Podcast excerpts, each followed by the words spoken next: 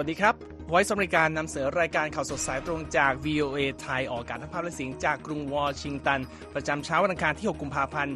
2567 ตามเวลาในประเทศไทยนะครับ โดยวันนี้มีผมนพรัตน์ ชัยเฉลิมมงคล ร่วมด้วยคุณนิธิกาญจน์ กำลังวรรณ นำเสนอรายการครับสำหรับหัวข้อข่าวที่น่าสนใจในวันนี้นะครับโดรนโจมตีที่มั่นในซีเรีย โดยเจ้าหน้าที่สหรัฐประจำการอยู่ และชาวเคิร์ดดับ 6 ราย อิสราเอลระบุได้สังหารนักรบหลายสิบคนในกาซา ราชวังบักกิงแฮมเผยกษัตริย์ชาวตรวจพบโรคมะเร็ง และคอบอลในฮ่องกงโหไม่พอใจหลังจ่ายตั๋วแพง แต่ได้ดูเมสซี่นั่งสำรองทั้งเกม และเสริมข่าววันนี้ครับ สหรัฐงัดกำลังการทหารและการทูตหวังลดความตึงเครียดในตะวันออกกลาง รวมทั้งมีขั้วโลกอลาสกาหนีตายว่ายขึ้นฝั่ง เส้นภาวะโลกร้อนอย่างไรติดตามทั้งหมดนี้ และประเด็นอื่นได้ในข่าวสดสายตรงจากวีเอไทยกรุงวอชิงตันครับ ครับคุณธิติการประเด็นแรกค่ะไปดูสถานการณ์เรื่องเกี่ยวกับการสู้รบที่มีสหรัฐเป็นผู้ดำเนินการนะครับ ค่ะยังคงมีความเคลื่อนไหวต่อเนื่องนะคะ เพราะว่าที่มั่นทางทหารที่มีเจ้าหน้าที่อเมริกัน อยู่ทางตอนออกของซีเรียนั้นถูกโดรนโจมตีค่ะ เป็นเหตุให้นักรบพื้นเมืองชาวเคิร์ดอย่างน้อย 6 คน เสียชีวิตเมื่อวันอาทิตย์นะคะ กลุ่มที่อ้างความรับผิดชอบในครั้งนี้ค่ะ คือกองกำลังติดอาวุธชาวอิรักที่มีอิหร่านหนุนหลัง ซึ่งชื่อว่า Islamic Resistance in Iraq นะคะตามรายงานของ AP เหตุการณ์นี้เป็นการโจมตีหนักครั้งแรกในซีเรียและอิรักค่ะ ตั้งแต่สหรัฐโต้กลับครั้งใหญ่ในช่วงสุดสัปดาห์ ต่อกลุ่มที่พุ่งเป้าไปที่กองกำลังสหรัฐในตะวันออกกลาง โดยมีอิหร่านหนุนหลังนะคะ อย่างไรก็ตามไม่มีผู้เสียชีวิตและบาดเจ็บที่เป็นทหารอเมริกัน ในรายงานดังกล่าวค่ะกองกำลังเคิร์ดที่ถูกโดรนโจมตีในซีเรียครั้งนี้ คือ Syrian Democratic Forces หรือ SDF และเป็นกลุ่มที่ได้รับการสนับสนุนจากสหรัฐนะคะ โดยทาง SDF กล่าวในวันจันทร์ว่าพื้นที่ที่ถูกโจมตี เป็นสถานที่ฝึกทางทหารที่ฐานทัพอัลโอมาร์ในจังหวัดเดียร์เอลซัวร์ ตามปกติศูนย์นี้จะใช้ฝึกหน่วยคอมมานโดนะคะทางนี้เมื่อปลายเดือนมกราคมค่ะการโจมตีด้วยโดรนจากกลุ่มติดอาวุธจากอิรัก เกิดขึ้นที่หน่วยทหารในจอร์แดนค่ะฆ่าชีวิตทหารอเมริกัน 3 นาย และทำให้อีกหลายสิบนายได้รับบาดเจ็บนะคะ จากนั้นสหรัฐจึงตอบโต้ด้วยการถล่มเป้าหมายหลายสิบแห่งที่อิหร่านหนุนหลังในภาคตะวันตกของอิรัก และภาคตะวันออกของซีเรีย ซึ่งรวมถึงการโจมตีกลุ่มฮูตีในเยเมนด้วยค่ะคุณนพรัตน์คะ ครับยังอยู่กันที่ตะวันออกกลางนะครับ กองทัพอิสราเอล เปิดเผยในวันจันทร์ว่าได้สังหารนักรบหลายคนในกาซานะครับขณะที่รัฐมนตรีต่างประเทศสหรัฐแอนโทนีบลิงเคนเดินทางกลับไปยังตะวันออกกลางอีกครั้ง เพื่อหวังช่วยให้เกิดข้อตกลงหยุดยิงครั้งใหม่ครับ กองทัพอิสราเอลกล่าวว่า ในช่วงที่ผ่านมาได้ทำปฏิบัติการโจมตีทางอากาศ และบุกภาคพื้นดินในคานยูนิส ซึ่งอยู่ทางใต้ของกาซา นอกจากนั้นยังทำการบุกพื้นที่ทางเหนือ และตอนกลางของเขตปกครองของชาวปาเลสไตน์นี้ด้วยครับ องค์การสหประชาชาติกล่าวว่าการต่อสู้ที่รุนแรงในคานยูนิส ได้ผลักดันให้ประชาชนหนีลงไปทางใต้ มุ่งหน้าสู่เมืองราฟา ซึ่งที่นั่นมีประชาชนประชากรกาซากว่า 500,000 คนอพยพไปอยู่ครับ UN ประเมินว่า 75%ของชาวกาซาอพยพจากบ้านเรือนของตน โดยสถานการณ์ในเวลานี้ทำให้คนจำนวนมากขาดแคลนสิ่งจำเป็นในขั้นรุนแรงทั้งอาหาร น้ำดื่มที่อยู่อาศัยและยารักษาโรค อีกด้านหนึ่งครับ มีความพยายามผลักดันร่างความตกลงพักรบชั่วคราว ที่จะเปิดทางให้สามารถเพิ่มความช่วยเหลือด้านมนุษยธรรมไปยังกาซาและการปล่อยตัวประกันที่ฮามาสจับกลุ่มตัวไว้ ผู้นำกลุ่มฮามาสได้พิจารณาข้อเสนอหยุดยิงเป็นเวลาหนึ่งสัปดาห์แล้วครับ หลังจากที่สหรัฐกาตาร์และอียิปต์เป็นตัวกลางในการเจรจา และในวันจันทร์รัฐมนตรีบลิงเคนของสหรัฐก็เดินทางถึงซาอุดีอาระเบียนะครับ โดยในการเยือนตะวันออกกลางครั้งนี้เขาจะแวะไปที่อียิปต์กาตาร์อิสราเอลและเวสต์แบงก์ในสัปดาห์เดียวกันกระทรวงการต่างประเทศสหรัฐระบุว่ารัฐมนตรีบลิงเคนจะดำเนินความพยายามต่อไปเพื่อเกิดความตกลงที่จะนำไปสู่การปล่อยตัวประกันที่เหลือ รวมทั้งการหยุดยิงด้วยวัตถุประสงค์ด้านมนุษยธรรมด้วยนะครับ ไปต่อกันที่ยุโรปนะครับ โดยผู้นำและผู้แทนสหรัฐประจำกรุงบูดาเปสต์พร้อมด้วยทูตจากประเทศสมาชิกองค์การนาโตเช่นเดนมาร์กและโปแลนด์เข้าร่วมการประชุมรัฐสภาฮังการีในวันจันทร์เพื่อกดดันให้รัฐบาลแห่งนี้ยอมอนุมัติการสมัครเข้าเป็นสมาชิกองค์การสนธิสัญญาแอตแลนติกเหนือของสวีเดนเสียทีครับ การประชุมนัดพิเศษของรัฐสภาฮังการี ในวันจันทร์ถูกจัดขึ้นตามคำร้องของฝ่ายค้านให้มีการให้สัตยาบันรับรองการสมัครสมาชิกนาโตของสวีเดน แต่สมาชิกสภา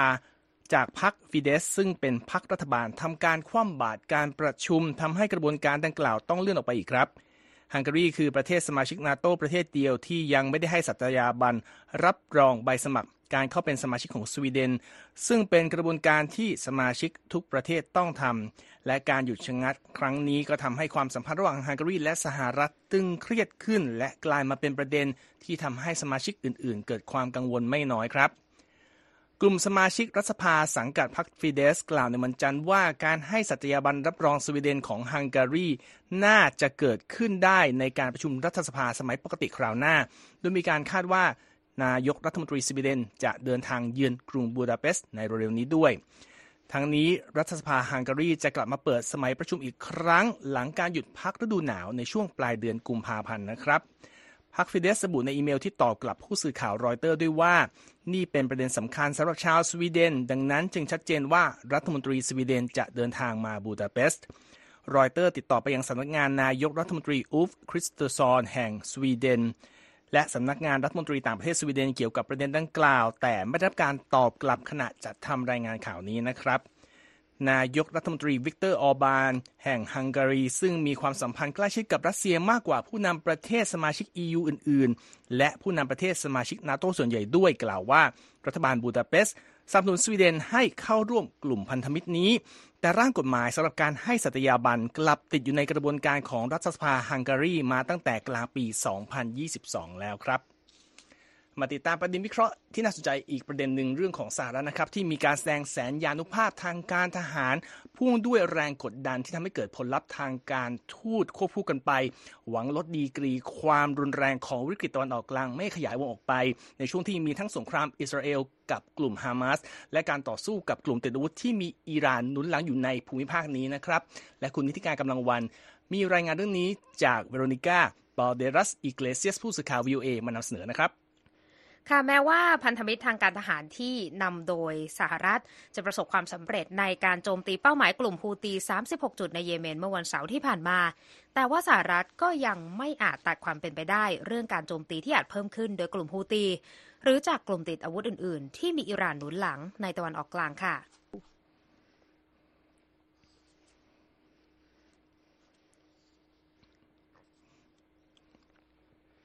เจคซัลลิวันที่ปรึกษาด้านความมั่นคงแห่งชาติสหรัฐกล่าวในรายการ This Week ของสถานีโทรทัศน์ ABC ว่าเป้าหมายหลักของการโจมตีคือการบั่นทอนศักยภาพของกองกำลังติดอาวุธที่มีอิหร่านหนุนหลังในอิรักและซีเรีย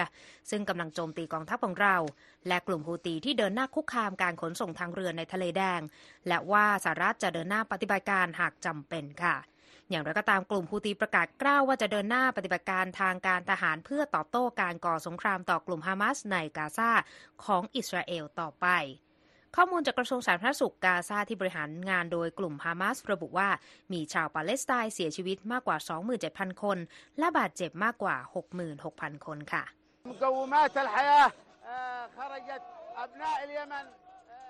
นาบิลโมเซนอบูนัชทาน รัฐมนตรีต่างประเทศเยเมนกล่าวว่าสิ่งที่เราเห็นคือการรุกราน ยึดครองเข่นฆ่าล้างเผ่าพันธุ์ และปิดกั้นการขนส่งยาและเวชภัณฑ์ให้กับพี่น้องของเราในกาซา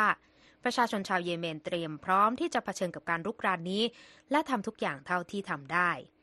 อิสราเอลเริ่มปฏิบัติการทางฐานเพื่อตอบโต้กลุ่มฮามาสที่โจมตีในอิสราเอลเมื่อ 7 ตุลาคมปีก่อน ทำให้มีผู้เสียชีวิต 1,200 คน และจับกลุ่มตัวประกันไป 240 คน ในการโจมตีดังกล่าวค่ะ כדי להשיג את היעד הזה דרושים שלושה דברים. เมื่อวันอาทิตย์ นายกรัฐมนตรีอิสราเอลเบนจามินเนทันยาฮูได้กล่าวว่า กองกำลังของกลุ่มฮามาสถูกคนล้มถล่มราบไปแล้ว 17 จาก 24 กองกำลัง และว่ากองกำลังที่เหลือของฮามาสยังอยู่ทางตอนใต้ของกาซาและในเมืองราฟา และเราจะเข้าจัดกการกองกำลังดังกล่าวนี้ด้วยเช่นกันอีกด้านหนึ่งสหรัฐได้เสริมแรงกดดันทางช่องทางการทูตในวิกฤตความขัดแย้งตะวันออกกลางที่กำลังดำเนินอยู่ในขณะนี้ ผ่านการเยือนภูมิภาคดังกล่าวของรัฐมนตรีต่างประเทศสหรัฐแอนโทนีบลิงเคนในช่วงที่ผ่านมา จุดมุ่งหมายของการเยือนหลายประเทศในตะวันออกกลางของบลิงเคนนั้น เพื่อหวังให้มีการขยายกรอบการหยุดยิงรอบใหม่ เพื่อแลกกับการปล่อยตัวประกันของฝั่งฮามาสและนักโทษชาวปาเลสไตน์ที่อยู่ในการควบคุมของอิสราเอล ซึ่งข้อตกลงล่าสุดนี้ยังอยู่ระหว่างการเจรจาค่ะ The president has put his shoulder to the wheel on this. He has spoken to the leaders of both Qatar and Egypt, two countries that are centrally involved in trying to broker ในเรื่องนี้ this ซา deal. ลิวันกล่าวในรายการ This Week ของสถานีโทรทัศน์ ABC ได้ว่า ประธานาธิบดีสหรัฐได้พยายามอย่างหนักในเรื่องนี้ เขาได้หารือกับผู้นำกาตาร์และอียิปต์สองประเทศที่เป็นตัวกลางในการเจรจาข้อตกลงดังกล่าว เราได้ติดต่อกับตัวแทนอิสราเอลในประเด็นนี้อย่างต่อเนื่อง และกลุ่มฮามาสจะยินดีที่จะตอบรับข้อเสนอในการพาตัวประกันกลับบ้านอย่างไรก็ตามที่ปรึกษาด้านความมั่นคงแห่งชาติสหรัฐระบุว่าข้อตกลงหยุดยิงรอบใหม่นี้ยังไม่เกิดขึ้นในเวลาอันใกล้ และยังไม่สามารถให้กรอบเวลาของข้อตกลงใหม่ได้นะคะ โดยท่าทีของซัลลิแวนนั้นมีขึ้นหลังจากที่ทางสหประชาชาติได้ออกกรงเตือนไปเมื่อวันศุกร์ว่า พื้นที่พรมแดนในเมืองราฟานั้นกำลังกลายเป็นระเบิดเวลาสำหรับผู้พลัดถิ่นชาวปาเลสไตน์ในกาซาค่ะคุณนพรัตน์ ครับขอบคุณมากครับคุณนิติการทุกท่านสามารถกลับไปอ่านรายงานนี้ของคุณนิติการและข่าวอื่นของเราได้นะครับ ที่เว็บไซต์ v a t h a i com และก็อย่าลืมอย่าลืม follow เรานะครับ ตามโซเชียลมีเดียต่างๆ ไม่ว่าจะเป็น Facebook Instagram หรือว่า X v a t h a i นะครับรวมทั้ง subscribe เราที่ YouTube v a t h a i หรือกลับไปฟังย้อนหลังได้ที่ Spotify นะครับ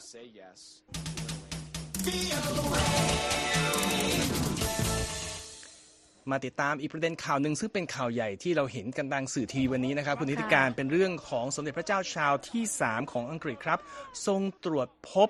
อาการป่วยด้วยโรคมะเร็งชนิดหนึ่งนะครับ จึงทรงประกาศเลื่อนการปฏิบัติพระราชกรณียกิจต่างๆ ออกไประยะหนึ่งตามรายงานของรอยเตอร์ ที่อ้างประกาศสำนักพระราชวังบักกิงแฮมในวันจันทร์ครับ ประกาศพระราชวังอังกฤษระบุด้วยว่าประมุขราชวงศ์วินเซอร์ ซึ่งทรงมีพระชนมพรรษา 75 พรรษาแล้วนั้น ทรงมีกำลังพระทัยเข้มแข็งเกี่ยวกับการรักษา และทรงเฝ้ารอเวลาที่จะได้ทรงกลับมาปฏิบัติพระราชกรณียกิจต่างๆ อีกครั้งด้วยนะครับ เมื่อเดือนที่แล้วกษัตริย์ชาวทรงเข้าพักรักษาพระองค์ที่โรงพยาบาลเป็นเวลา 3 วัน เพื่อทรงเข้ารับการผ่าตัดต่อมลูกหมากโตครับ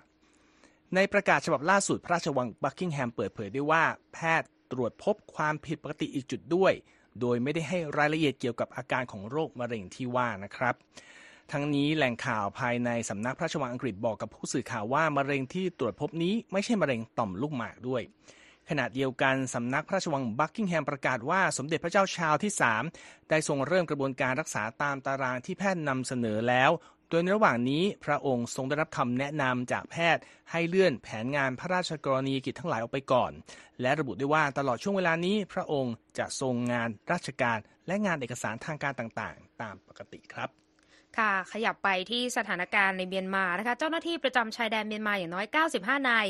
หนีการสู้รบระหว่างกองทัพเมียนมา และกองกำลังติดอาวุธ และไปหลบภัยที่บังกลาเทศแล้วนะคะ โดยโฆษกหน่วยประจำชายแดนบังกลาเทศได้เผยว่าเจ้าหน้าที่ประจำชายแดนเมียนมา เดินข้ามพรมแดนมาฝั่งตน เพื่อหลบภัยจากการต่อสู้ระหว่างกองทัพเมียนมา และกองทัพอารากันในช่วงไม่กี่วันที่ผ่านมา บริเวณรัฐยะไข่ซึ่งอยู่ติดกับบังกลาเทศ ผู้สื่อข่าวติดต่อไปที่รัฐบาลทหารเมียนมาเพื่อสอบถามข้อมูลนะคะ แต่ไม่ได้รับการตอบกลับเพื่อให้ความเห็นใด ๆ ในช่วงเวลาที่จัดทำรายงานฉบับนี้ค่ะ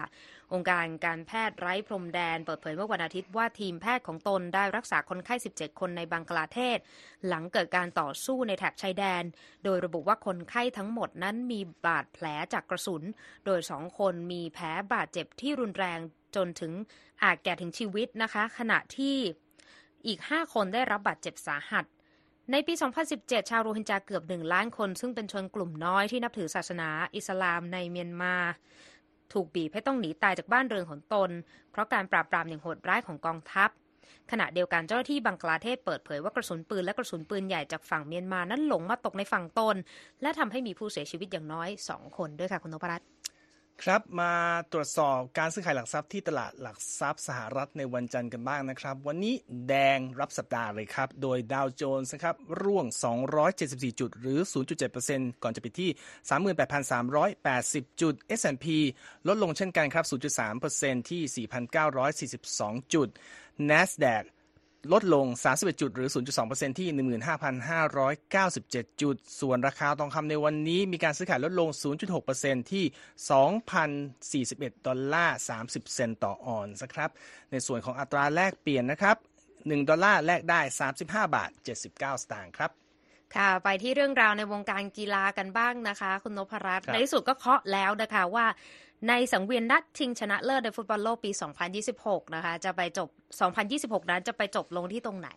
ล่าสุดนะคะ สมาพันธ์ฟุตบอลโลกหรือฟีฟ่าประกาศเมื่อวันอาทิตย์ค่ะว่า สนามกีฬา MetLife Stadium ที่เมืองรีสรูทอีสต์รัทเทอร์ฟอร์ดรัฐนิวเจอร์ซีย์ใกล้มหานครนิวยอร์ก จะเป็นสถานที่ที่จัดการแข่งขันฟุตบอลโลกรอบสุดท้ายปี 2026 ในนัดชิงชนะเลิศนะคะ โดย MetLife Stadium เฉือนชนะการคัดเลือกค่ะ ซึ่งมีคู่แข่งสำคัญจากสนามกีฬาในนครดัลลัสรัฐเท็กซัสนะคะ ในการแข่งฟุตบอลโลก 2026 นั้นจะมีเจ้าภาพ 3 ประเทศด้วยกันนะคะ ก็คือสหรัฐแคนาดาและเม็กซิโก ในการต้อนรับการปะทะแข่งของ 48 ทีม โดยเกมเปิดสนามค่ะจะเกิดขึ้นที่ Azteca Stadium ในกรุงเม็กซิโกซิตี้วันที่ 11 มิถุนายนปี 2026 นะคะ ส่วนนครแอตแลนตารัฐจอร์เจีย และนครดัลลัส รัฐเท็กซัส จะเป็น 2 เมืองที่จัดรอบ 4 ทีมสุดท้าย ขณะที่นครไมอามีรัฐฟลอริดา จะเป็นเจ้าภาพแมตช์ชิงที่ 3 นะคะ ย้อนกลับไปเมื่อปี 1994ค่ะฟุตบอลโลกครั้งนั้นจัดขึ้นที่สหรัฐเช่นเดียวกัน และนัดชิงชนะเลิศก็เป็นการดวลกันระกันที่สนาม Rose Bowl ในเมืองพาซาดีนาใกล้กับนครลอสแองเจลิสนะคะ ในปีนั้นมีบางแมตช์ที่จัดขึ้นที่นิวยอร์กเช่นเดียวกันนะคะ โดยใช้สนาม Giants Stadium ซึ่งต่อมาก็ถูกทุบมาสร้างใหม่ค่ะ มาเป็น MetLife Stadium ที่เริ่มใช้ไปในปี 2010 เป็นต้นมาค่ะครับยังอยู่กันที่เรื่องของฟุตบอลนะครับ แต่ว่าเกิดขึ้นที่เอเชียครับเลโอเนล เมสซี่นักเตะชื่อดังชาวอาร์เจนตินาและเดวิดเบคแฮมเจ้าของร่วมสโมสรอินเตอร์ไมอามีต้องเผชิญกับความเกรี้ยวกราดของแฟนบอลในฮ่องกงในเกมปรีซีซั่นนะครับ หลังเมสซี่นั่งสำรองทั้งเกมจากอาการเจ็บ เรียกเสียงโห่หนักในสนาม และมีการเรียกร้องขอเงินค่าตั๋วแสนแพงคืนด้วยครับ เมสซี่ดาวดังวัย 36 ปีเจ้าของรางวัลบาลงดอร์8สมัยและกัปตันทีมชาติอาร์เจนตินาชุดแชมป์โลกปี 2022 เป็นตัวสำรองตลอดทั้งเกมการแข่งขันเมื่อวันอาทิตย์ที่อินเตอร์ไมอามีจากสหรัฐ เอาชนะทีมรวมดาวฮ่องกง Select 11 ไป 4 ต่อ 1 เนื่องจากอาการเจ็บรบกวนที่กล้ามเนื้อส่วนต้นขาด้านหลังหรือ hamstring นะครับการนั่งดูเพื่อนเล่นจนจบเกมของเมสซี่ สร้างความไม่พอใจให้กับผู้ชมจำนวน 38,200 323 คนนะครับ ที่ซื้อตั๋วในราคาตั้งแต่1,000ถึง 5,000 ดอลลาร์ฮ่องกง หรือประมาณ 4,500 บาทถึง 22,000 บาท เพื่อเข้ามาชมเกมนะครับ คุณนิติการค่ะจนาธานหว่องเป็นหนึ่งในแฟนบอลที่บอกกับ AFP ว่าผิดหวังอย่างมากครับ และบอกว่าทุกคนมาที่นี่ เพื่อดูเมสซี่ตัวเองเลยรู้สึกว่าเหมือนถูกโกงนิดหน่อยนะครับ สัญญาณความไม่พอใจเริ่มมีให้เห็นในช่วงครึ่งหลังของเกมครับเมื่อผู้ชมที่มากันแทบจะเต็มความจุของสนามในฮ่องกงสเตเดียมเริ่มตะโกนว่า we want Messi หรือว่าเราต้องการเมสซี่นะครับค่ะแม้ว่าอดีตดาวยังอย่างดังอย่างเซอร์จิโอบูสเกตและโจจีจอร์ดี้อัลบาจะถูกเปลี่ยนตัวลงมาเล่นในนาทีที่ 62 แต่ก็ได้รับเสียงเชียร์เพียงเล็กน้อยนะครับ เสียงโห่และก่นด่าก็ดังขึ้นเรื่อยๆ ในช่วง 10 นาทีสุดท้ายแล้วก็ยิ่งดังมากขึ้นหลังจบเกมแบบไร้เงาของเมสซี่นะครับจนกลบเสียงของเบคแฮมที่ออกมาขอบคุณแฟนๆที่ให้การสนับสนุน จากนั้นผู้ชมยังแสดงอาการไม่พอใจด้วยการชูนิ้วโป้งในลักษณะคว่ำลงด้วยนะครับ เคราโด มาติโนโค้ชของทีมไมอามี่กล่าวว่าเมสซี่ไม่ลงเล่นตามการตัดสินใจของทีมแพทย์หลังตรวจอาการเขาในเช้าวันอาทิตย์ ตัวเขาเข้าใจความผิดหวังของแฟนบอลนะครับ และบอกด้วยว่าเราหวังว่าเราจะส่งลีโอ ลงได้แม้สักพักหนึ่งไปอย่างน้อย แต่ว่าความเสี่ยงนั้นเยอะเกินไปครับรัฐบาลเขตปกครองพิเศษฮ่องกงระบุนะครับว่าผู้จัดการแข่งขันต้องออกมาอธิบายเรื่องที่เกิดขึ้นให้กับแฟนบอลทราบ นอกจากนั้นยังระบุด้วยว่าอาจจะถอนเงินจำนวน 16 ล้านดอลลาร์ฮ่องกงหรือว่าราว 7.3 ล้านบาทที่ใช้สนับสนุน การจัดงานครั้งนี้ด้วยนะครับ ส่วน t ทเลอร์เอ็กซ์เฟดซึ่งเป็นทีมงานจัดการแข่งขันระบุในแถลงการณ์ว่ามีความผิดหวังอย่างรุนแรงที่เมสซี่รวมถึงเพื่อนร่วมทีมอย่างหลุยส์ซัวเรสกองหน้าชื่อดังชาวอุรุกวัยไม่ลงสนาม และระบุว่าพวกเขาไม่ทราบมาก่อนเรื่องที่ทั้งสองจะไม่ได้ลงเล่นนะครับ ก่อนหน้าความผิดหวังในวันแข่งจริงนะครับ มีแฟนจำนวนหลักหมื่น ไปเข้าชมเมสซี่ฝึกซ้อมครับคุณธิการค่ะนอกจากนั้นเสื้อของเขายังขายดีแบบเทน้ำเทท่า และตั๋วเข้าชมเกมก็ขายหมดภายในเวลาหนึ่งชั่วโมง สะท้อนถึงความนิยมในตัวซูเปอร์สตาร์ของวงการลูกหนังในฮ่องกงเป็นอย่างดีนะครับ ส่วนก่อนหน้าแมตช์ที่ฮ่องกงนะครับเมสซี่ได้ลงเพียง 6 นาที ในเกมการแข่งขันที่ซาอุดิอาระเบียด้วยนะครับอันนี้ก็เป็นสถานการณ์ที่ก็ไม่คาดจะเกิดขึ้นในเอ่อ ฮ่องกงนะครับค่ะก็อย่างที่บอกไปนะครับ รายงานข่าวต่างๆ ของเราสามารถติดตามได้ที่เว็บไซต์ v i a t h a i com แต่เรามีอย่างอื่นที่อยากนำเสนอให้กับท่านผู้ติดตาม VOA นะครับค่ะสารคดีที่มีชื่อว่า Love in Transition นะครับ ค่ะ นิยามรักใหม่ฝ่าไฟสงครามนะคะ ก็เป็นเรื่องราวที่ เข้ากับเดือนแห่งความรักอืมแล้วก็อยู่ในช่วงภาวะที่สงครามในยูเครนอืมก็ยังไม่มีจุดสิ้นสุดด้วยครับเราก็มีมิติในการนำเสนอสารคดีที่น่าสนใจเรื่องนี้นะคะ รอติดตามกันเร็วๆนี้นะคะ ในทุกช่องทางของ VOA ไทย แต่ว่าถ้าอดใจไม่ไหวนะคะ อยากชมสารคดีเอ่ออื่นๆนะคะของ VOA ไทยก็ไปติดตามได้ในเว็บไซต์ และโซเชียลมีเดียทุกช่องทางของ VOA ไทยและอย่าลืมไปกดไลค์กดแชร์กด subscribe VOA ไทยด้วยค่ะ ครับมาติดตามรายงานเกี่ยวกับสิ่งแวดล้อมบ้างนะครับ ผลกระทบของการเปลี่ยนแปลงของสภาพภูมิอากาศต่อพื้นที่ขั้วโลกเหนือหรือว่าอาร์กติกกำลังปรากฏขึ้นชัดเจนอย่างรวดเร็วนะครับ โดยอุณหภูมิในบริเวณดังกล่าว ปรับขึ้นเร็วกว่าค่าเฉลี่ยทั่วโลกถึง 2-4 เท่าเลยคุณนิติการค่ะและเหยื่อที่ชัดเจนของปัญหานี้นะครับ ก็คือทะเลน้ำแข็งที่ละลายหายไปอย่างต่อเนื่อง จนทำให้ประชากรหมีขั้วโลกต้องหนีขึ้นบกมาแล้วนะครับ เรื่องนี้เป็นอย่างไรติดตามได้จากคุณคมสันศรีธนวิบุญชัยที่มีรายงานจากผู้สื่อข่าว VOA มานำเสนอครับบนเกาะบาเทอร์ในเมืองคักโทวิกที่ตั้งอยู่ทางตอนเหนือของรัฐ阿拉สกาซึ่งมีประชากรไม่ถึง 300 คน บรรยากาศที่คุ้นตาในช่วงบ่ายของฤดูใบไม้ร่วง ก็คือการได้เห็นฝูงห่านหิมะ แวะกินฝ้ายอาร์กติกก่อนที่จะอพยพไปทางตอนใต้ และภาพของเหล่าหมีขั้วโลกที่หิวโหย คอยตามกินเศษอาหารที่เหลือมาจากวาฬนักล่า แต่ในห้วงเวลา 50 ปีที่ผ่านมาผู้ที่คลุกคลีในบริเวณนี้ ชี้ว่าเกิดการเปลี่ยนแปลงไปอย่างมหาศาล When I first went to Cocktailwick, the pack ice was โรเบิร์ตทอมสัน ชนพื้นเมืองอินูเปียตและไกด์ท่องป่า เล่าว่าเมื่อตอนที่เขามาอยังคักโทวิกครั้งแรก เขายังเห็นน้ำแข็งได้ในตลอดช่วงฤดูร้อน โดยมีลักษณะเป็นแพ็คน้ำแข็ง หรือว่าน้ำแข็งที่เซตตัวแบบไม่ละลาย แต่เมื่อไม่นานมานี้กลับมีพื้นที่น้ำความยาว 700 ไมล์หรือว่า 1,127 กิโลเมตร ที่ทอดไปทางขั้วโลกเหนือ ซึ่งแสดงให้เห็นถึงการละลายของน้ำแข็งที่ส่งผลกระทบต่อพวกหมีขั้วโลกด้วย optimal habitat for polar bears now is basically absent. It's, ทางด้านทอดแอดวูด นักชีววิทยาวิจัยธรรมชาติ จากสำนักงานสำรวจทางภูมิศาสตร์แห่งสหรัฐ หรือว่า USGS ให้สัมภาษณ์กับ VOA ว่า แหล่งที่อยู่อาศัยที่เหมาะสมที่สุดสำหรับหมีขั้วโลกได้หายไปแล้ว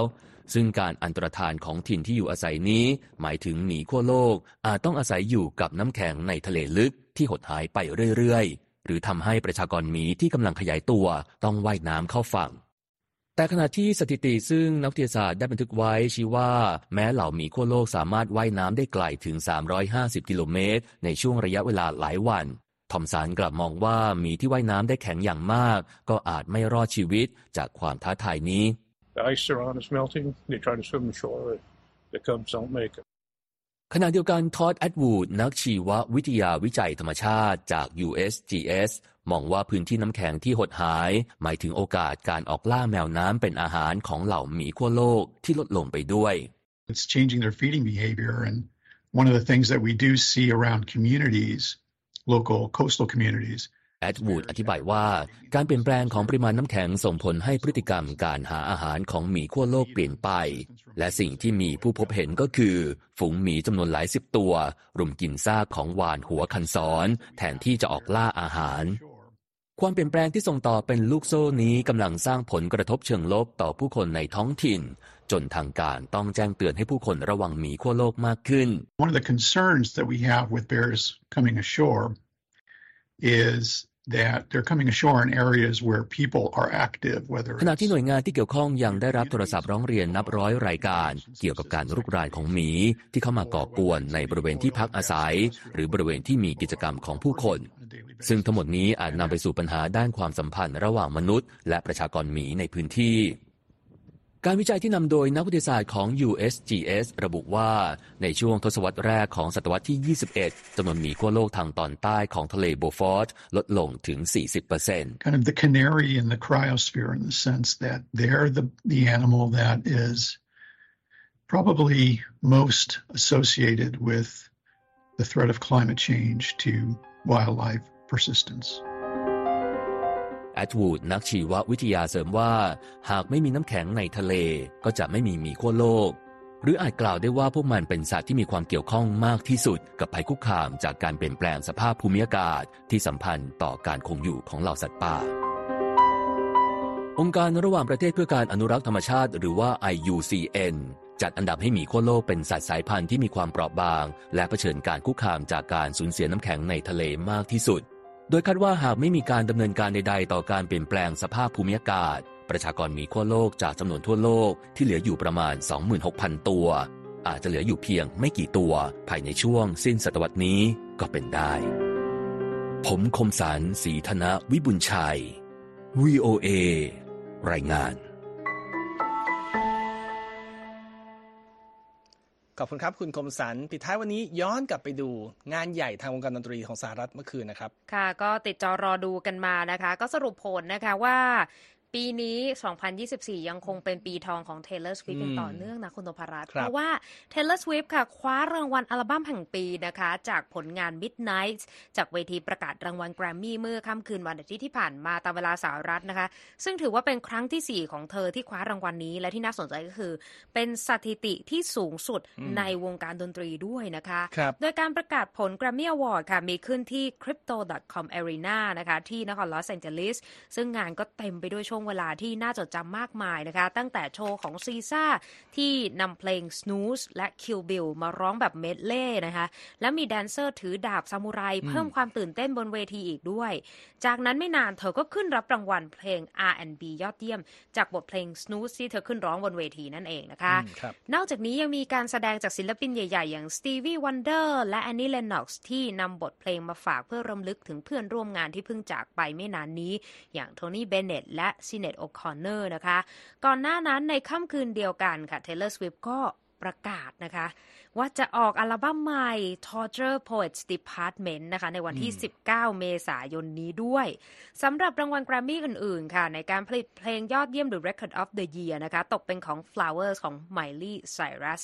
ส่วนเพลงแห่งปี Song of the Year นะคะผลงานที่คว้ารางวัลไปก็คือ What Was I Made For นะคะฝีมือ Billie Eilish ซึ่งเป็นบทเพลงที่โด่งดังจากภาพยนตร์บาร์บี้นั่นเองนะคุณนพรัตน์ครับส่วน Victoria Monet ค่ะกลับบ้านไปพร้อมกับรางวัลศิลปินหน้าใหม่ยอดเยี่ยม ส่วนอัลบั้มเพลง Country ยอดเยี่ยม ผู้ชนะตกเป็นของ Lenny Wilson จากผลงาน Bell Bottom Country ซึ่งเป็นแกรมมี่แรกของเธอด้วยค่ะ คุณนพรัตน์ครับเป็นคืนที่ยาวนานแต่ก็ผ่านไปแล้วด้วยดีนะครับ และทั้งหมดนี้นะครับ คือข่าวสดสายตรงจาก VOA ไทยกรุงวอชิงตันนะครับ ผมนพรัตน์ชัยเฉลิมมงคล ดิฉันนี้ที่การกำลังวันต้องลาไปก่อนครับ สวัสดีครับ สวัสดีค่ะ